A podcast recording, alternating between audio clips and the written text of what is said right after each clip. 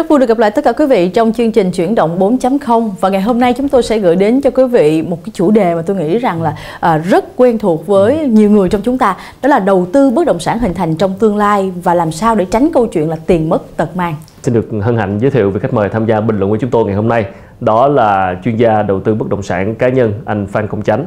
Xin chào anh. Xin chào Quốc Khánh, chào Ngọc Quý. À, có lẽ đầu tiên thì mình định nghĩa một chút lại về cái khái niệm là bất động sản hình thành trong tương lai. Thực tế thì trong cái quy định của pháp luật á, cái cụm từ bất động sản hình thành trong tương lai nó không có một cái định nghĩa rõ ràng.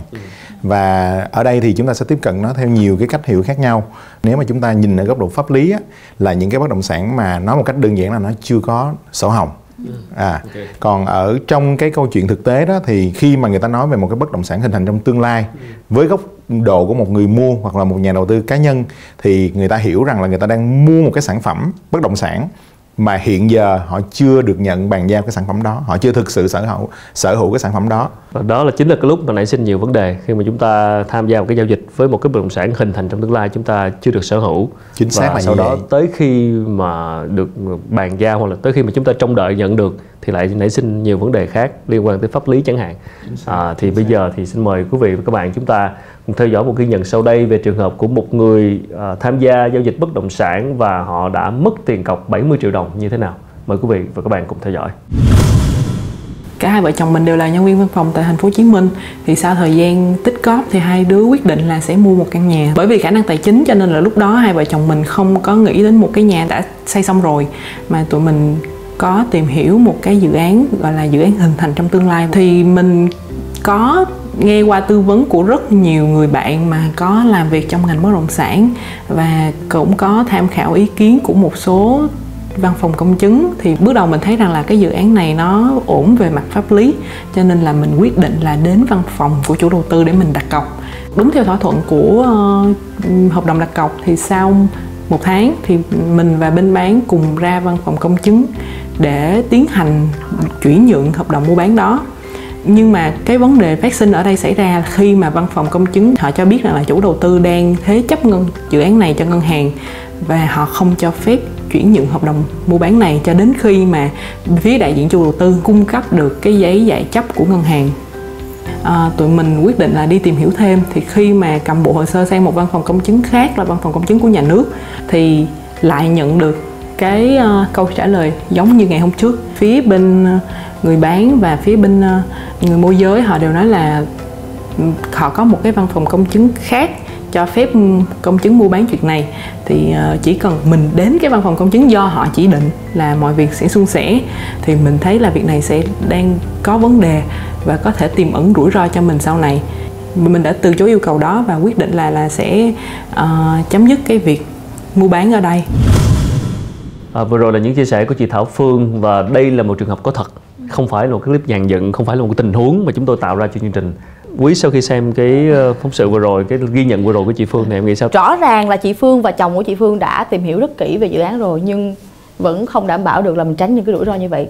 Thì không biết là anh tránh có cái chia sẻ gì hay không để những người muốn đi mua nhà mình cũng tìm hiểu thông tin rồi nhưng mà không phải đối mặt với những cái rủi ro có thể xảy ra như vậy. Với góc nhìn của tôi chỉ chỉ tìm hiểu về chủ đầu tư về môi giới về văn phòng công chứng là chưa đủ. Bởi vì nó không phải là cái điểm mấu chốt trong cái chuyện tìm hiểu về pháp lý của một dự án. Mà đúng lẽ ra đó trong trường hợp này chị Phương chỉ nên có một cái người luật sư hoặc là một cái chuyên gia theo chỉ ngay từ đầu bởi vì thật ra cái người mua với cái việc là một cái sự mua lần đầu nữa cái sự kỳ vọng của họ lớn lắm. Và họ không có lường hết được những cái khó khăn trong cái quá trình mà à, tiến hành một cái giao dịch. Đặc biệt trong cái khâu mà cái khâu pháp lý là cái khâu mà thẩm định cực kỳ khó khăn. Điểm mấu chốt của dự án bất động sản là cái pháp lý mà mình lại đi hỏi à, cái người môi giới cái người chủ đầu tư. Họ có quyền lợi trong cái việc bán. Thành ra là thường là họ sẽ không có cung cấp đầy đủ thông tin cho mình. À, thứ nhất thứ hai là cái nhóm đối tượng là công chứng thì thật ra là chị Phương chị có vẻ bức xúc bởi vì chị đi văn phòng công chứng tư rồi văn phòng công chứng riêng rồi chủ đầu tư nói là tôi có đây một cái văn phòng công chứng nếu chị đến đây thì là có thể ký được. Thì nó làm cho chị cảm thấy hoang mang. Tuy nhiên về mặt luật pháp mà quy định đó, thì hệ thống công chứng tư hay công nó đều giống nhau hết. Nó chỉ có cái điểm khác biệt ở nhà, ở đây rất là nhỏ thôi mà một người chưa có kinh nghiệm không biết đó là cái sự kinh nghiệm của cái ông công chứng viên nhưng mà thường một người công chứng viên á, thì họ quá bận với nhiều cái thao thao tác cho nên thí dụ mình đến mình hỏi thì họ chỉ cầm lên họ check một vài cái cái cái cái thông tin sơ khởi bước đầu thôi. Và họ có thể trả lời với mình là bằng cái thông tin tại thời điểm đó họ có họ nói là ok cái này có thể giao dịch được. Nhưng mà tuy nhiên rằng là khi mà mình đi kiểm tra lại á, thì rõ ràng là cái pháp lý của một cái người chủ đầu tư để có thể làm ký cái hợp đồng mà gọi là hợp đồng công chứng chuyển nhượng này nó không hề đơn giản đâu và nếu có thể tham muốn tham khảo thì có thể tham khảo vào luật kinh doanh bất động sản và luật nhà ở để thấy được nó phức tạp như thế nào Dạ. và nếu mà đọc hai cái cuốn luật này xong thì tôi nghĩ là một người bình thường đảm bảo là họ cũng sẽ hoa mắt luôn mua căn nhà đọc với hai cuốn luật à Yep, cái đó là cái điều cái điều bắt buộc bởi vì thực ra mình bỏ cái số tiền là hàng tỷ đồng, có thể hàng trăm triệu hàng tỷ đồng. Rồi, vậy tóm lại trong trường hợp của chị Phương này thì mọi việc đó đã xảy ra rồi, điều đáng tiếc nó đã xảy ra rồi thì bây giờ nếu anh là chị Phương thì mình sẽ có những cái biện pháp giải quyết như thế nào? Trong cái trường hợp này thì thật ra nó nó nó nó đơn giản ở cái chỗ là nếu mà chỉ hiểu rõ một cái điều á là chủ đầu tư họ đã thế chấp cái dự án này vào trong ngân hàng và thực sự nha, cái điều đó nó là hợp pháp. Cái điều mà chị Phương nên quan tâm ở đây cái câu chuyện đó là cái căn hộ mà chị mua bởi vì chị có mua nhiều khi có một căn hộ trong hàng trăm hoặc là hàng hàng ngàn căn hộ thôi thì cái bên của chủ đầu tư họ xử lý như thế nào? Ví dụ họ có thể họ đưa tiền vào họ giải chấp cái căn hộ đó ra. Văn phòng công chứng họ sẽ đồng ý họ họ sẽ ký công chứng từ bên cái người bán cho chị qua cho chị là xong. Còn những cái thứ mà chị làm ừ, giống như là chị cảm thấy là bị hoang mang là bởi vì chị chưa quen chị mới chỉ là người mua lần đầu chị sẽ rất là hoang mang với cái việc đó. Tuy nhiên thật sự là trong thị trường bất động sản cái câu chuyện đó nó rất lại rất là bình thường. Như vậy thì mấu chốt lại là chị Phương cần phải quan tâm là cái giải pháp cho cái việc mà chỉ mua căn hộ trong trường hợp chỉ vẫn còn muốn tiếp tục cái mua cái ý định mà mua cái căn hộ này. Còn trong trường hợp mà chỉ muốn là đòi tiền cọc thì cái câu chuyện đó thì mình sẽ bàn sau bởi vì cần phải coi coi là trên cái hợp đồng đặt cọc nó quy định những cái điều khoản chi tiết như thế nào. Mà dân chúng tôi trong nghề gọi là phải gọi là án tại hồ sơ có nghĩa là mình phải xem đầy đủ những cái tình tiết những cái chi tiết ở trong hồ sơ rồi mình mới có thể có được những cái tư vấn khác. Chứ nếu không mà là rất nguy hiểm nếu chúng ta. Như vậy chốt lại những cái người mà đi mua nhà lần đầu và theo như anh nói thì họ nên có một cái người luật sư đi kèm với mình ngay từ đầu. cái điều đó là một cái lời khuyên mà tôi rất là mạnh dạng và tôi rất là nhấn mạnh cho cái việc một cái người đi mua lần đầu bởi vì tại sao mình không phải là một cái người rất là chuyên môn mình chỉ có việc mình chỉ có là có tiền thôi. Nhưng mà mình đi mua cái hàng hóa mà mình không có một cái hiểu biết gì về nó hết thì cái rủi ro là mình đang nắm rất là nhiều. Trong khi có một cái người luật sư đi kèm với anh từ đầu đến cuối. Anh Chánh chia sẻ thì mình thấy là cũng có nhiều vấn đề khi mình muốn ờ, mua một căn nhà phải không anh Khánh? Mình phải chuẩn bị rất là nhiều thứ. Ờ, như vậy thì ờ, ngoài cái rủi ro như trường hợp của chị Phương có thể gặp phải gặp phải đi thì đâu là những cái rủi ro thường gặp nhất khi mà một người họ họ muốn mua muốn sở hữu một cái dự án bất động sản hình thành trong tương lai theo kinh nghiệm của anh. Những rủi ro đó có thể đến nè rủi ro từ người bán rủi ro từ ông môi giới rủi ro từ chủ đầu tư rủi ro từ ngân hàng rủi ro từ thanh toán rủi ro từ pháp lý rủi ro từ công chứng rủi ro từ cái ông luật sư nữa. Rủi ro rất là nhiều thứ. Bởi vì sao? Cái món hàng mình mua nó cái giá trị nó quá lớn đi. Cho nên là những cái thứ mà nó đang xen xung quanh mọi thứ nó đều có những cái lợi ích của các bên liên quan và đôi khi những cái lợi ích đó nó bị mâu thuẫn với nhau. Nó dẫn đến cái việc là một cái người người, người ta đi mua thì tôi hay nói vui với những cái người khách hàng hoặc là những cái người mà được tư vấn rằng là nếu mà họ mua được một cái căn nhà hoặc một cái bất động sản mà trót lọt á thì cái đó là điều may mắn. Ừ. thật ra trong cái thủ tục về mua bán qua cái trường hợp của một cái clip này họ chị này không phải là cái người gọi là duy nhất đâu. Ngoài kia còn hàng triệu hàng triệu người lần đầu tiên mua nhà mà họ không hiểu gì về cái quy trình về cái thủ tục thì cái điều đó là chính là cái cái sự rủi ro rủi ro vì thiếu kiến thức. Cảm ơn anh Chánh đã chia sẻ. Thì ờ, chúng tôi cũng tổng hợp lại một cái uh, infographic, một cái uh, bản minh họa về những cái rủi ro có thể gặp phải khi mà giao dịch và mua bán những cái dự án bất động sản hình thành trong tương lai. Thì mời quý vị chúng ta cùng xem qua cái bản tóm tắt này.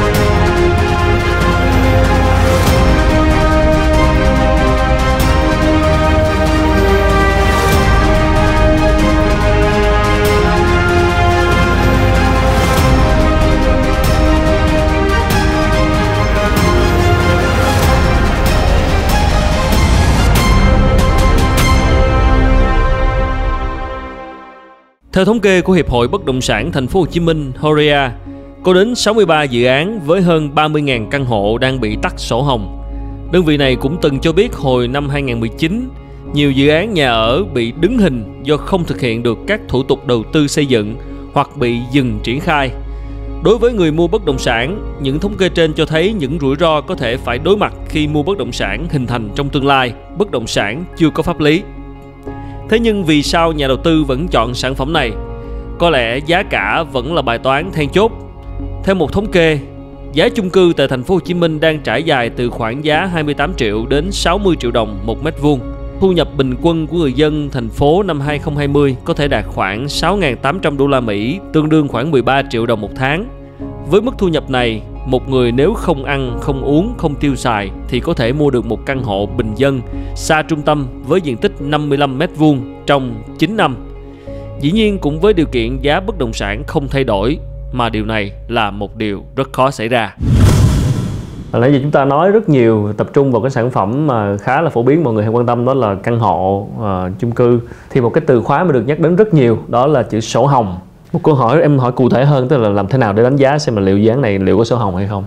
xin thưa là không Không, có cách nào Không. để không có ai dám trả lời bởi vì thực tế ở Việt Nam mình á tại các thành phố lớn đi có những cái chung cư mà mình biết thì đến thời điểm này 14 15 năm vẫn chưa có sổ hồng dĩ nhiên câu chuyện ở đây khi mà mình mổ xẻ sâu á nó không phải nó chỉ là cái trách nhiệm từ ông chủ đầu tư Ờ, đôi khi á, là cái chuyện của cấp phép của cơ quan quản lý nhà nước vì những lý do nào đó thì nó cũng bị chậm trễ cái tiến độ hơn so với cái sự dự định.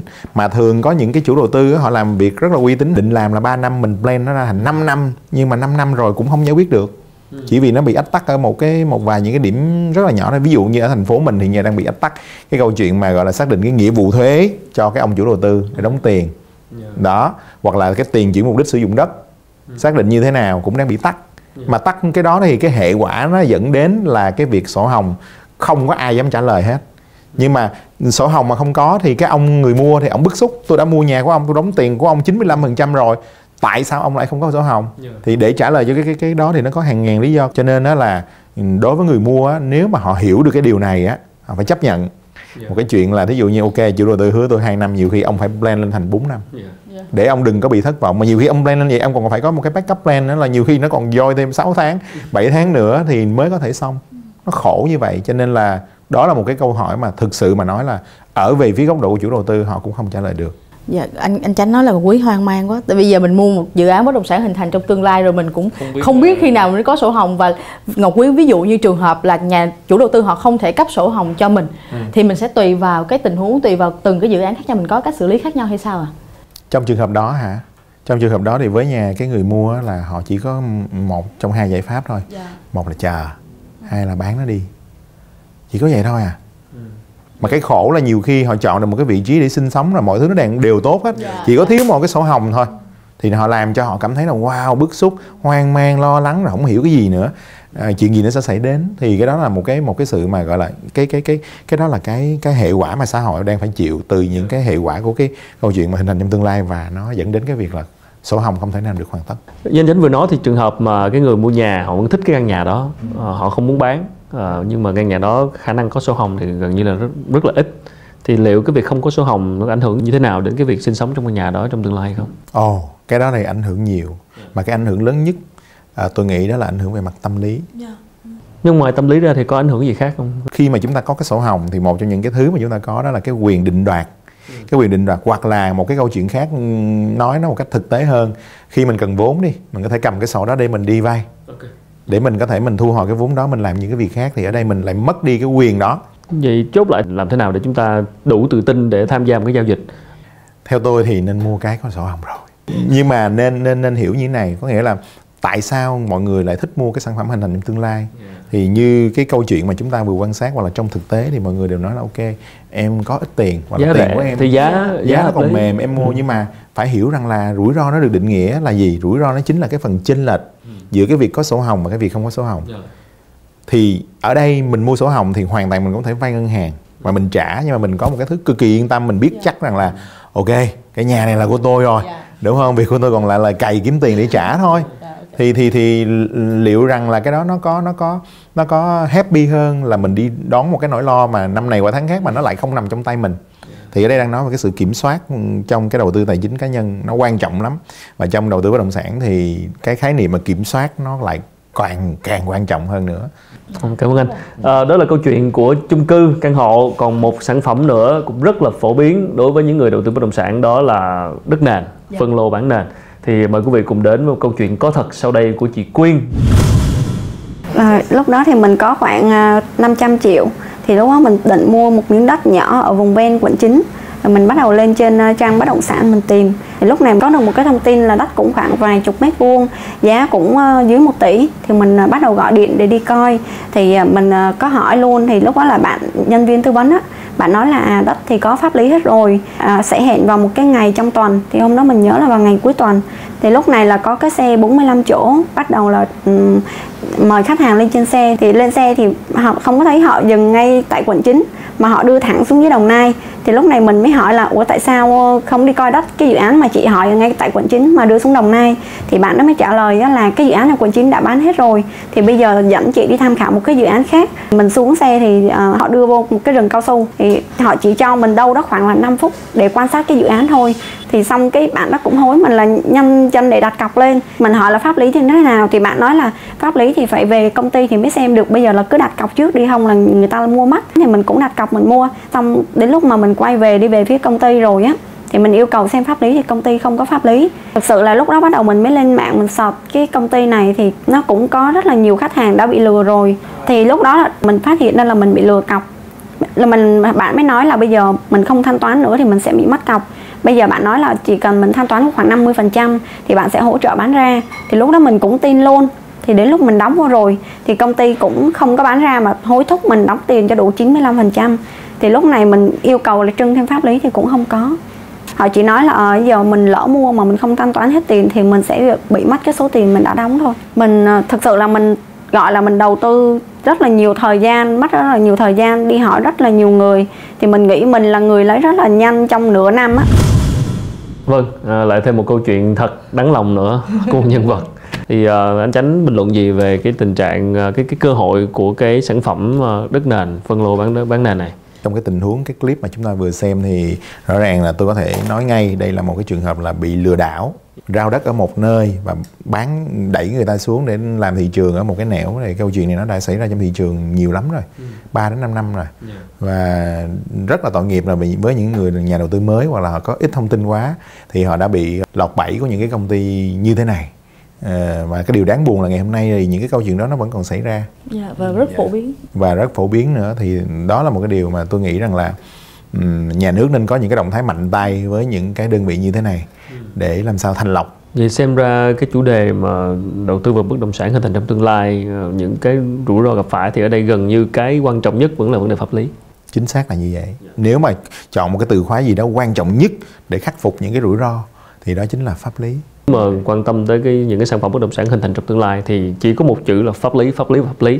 Như vậy thì để chốt lại là để uh, tìm hiểu và cũng như là làm thế nào để giảm thiểu rủi ro về mặt pháp lý cao nhất vậy thì tôi sẽ phải làm gì Dạ, yeah. à, có thể tóm tắt là cái ý này như thế này bằng một cái hình tượng. Trước đây nếu mà pháp lý với lại cái việc kinh doanh bất động sản nó giống như tay trái với tay phải, ừ. thì hiện giờ chúng ta có thể dùng một cái hình tượng đó là hình tượng chân đế, yeah. mà ở trong đó cái đế nó là cái phần pháp lý và chúng ta hiểu rằng nếu cái đế mà nó hỏng đi á, yeah. mọi thứ phía trên vứt hết. Ừ. Điều đó nó nhấn mạnh là cái tính quan trọng của cái việc phải đặt pháp lý lên hàng đầu ừ. Là ý thứ nhất. Ý thứ hai để cho nó hạn chế những cái rủi ro đặc biệt là trong vấn đề pháp lý thì lời khuyên của tôi là nên có một chuyên gia hoặc là ít nhất là mình cũng biết là nên thuê một cái vị luật sư. Dạ. Và quả thật là ngày hôm nay là chúng ta cũng có những cái thông tin rất là hữu ích phải không anh dạ. khánh? Dạ. Nghe xong là muốn dạ. Cũng cũng bây giờ đang đang nghĩ đến vậy câu chuyện làm sao để chọn lý trí hơn là nghe con tim theo lời khuyên của anh chánh. Và cũng xin phép được khép lại chương trình chuyển động 4.0 ngày hôm nay bằng những cái lời chia sẻ rất là hữu ích vừa rồi từ phía khách mời của chương trình và quý vị cũng đừng quên khung giờ phát sóng quen thuộc của chương trình là vào lúc 21 giờ 25 phút tối thứ hai hàng tuần trên kênh HTV9. Và nếu quý vị có những phản hồi, những thắc mắc, à, những lời gợi ý, những vấn đề cần chia sẻ liên quan tới cái vấn đề tài chính cá nhân, cần sự à, bình luận và giải đáp thắc mắc của các chuyên gia thì hãy gửi về cho chúng tôi tại địa chỉ email là chương trình chuyển động 4.0 a vòng gmail.com. Còn bây giờ xin ờ, chào tạm biệt. Một lần nữa xin cảm ơn sự tham gia của anh Chánh. À, hẹn gặp quý vị vào chương trình lần sau.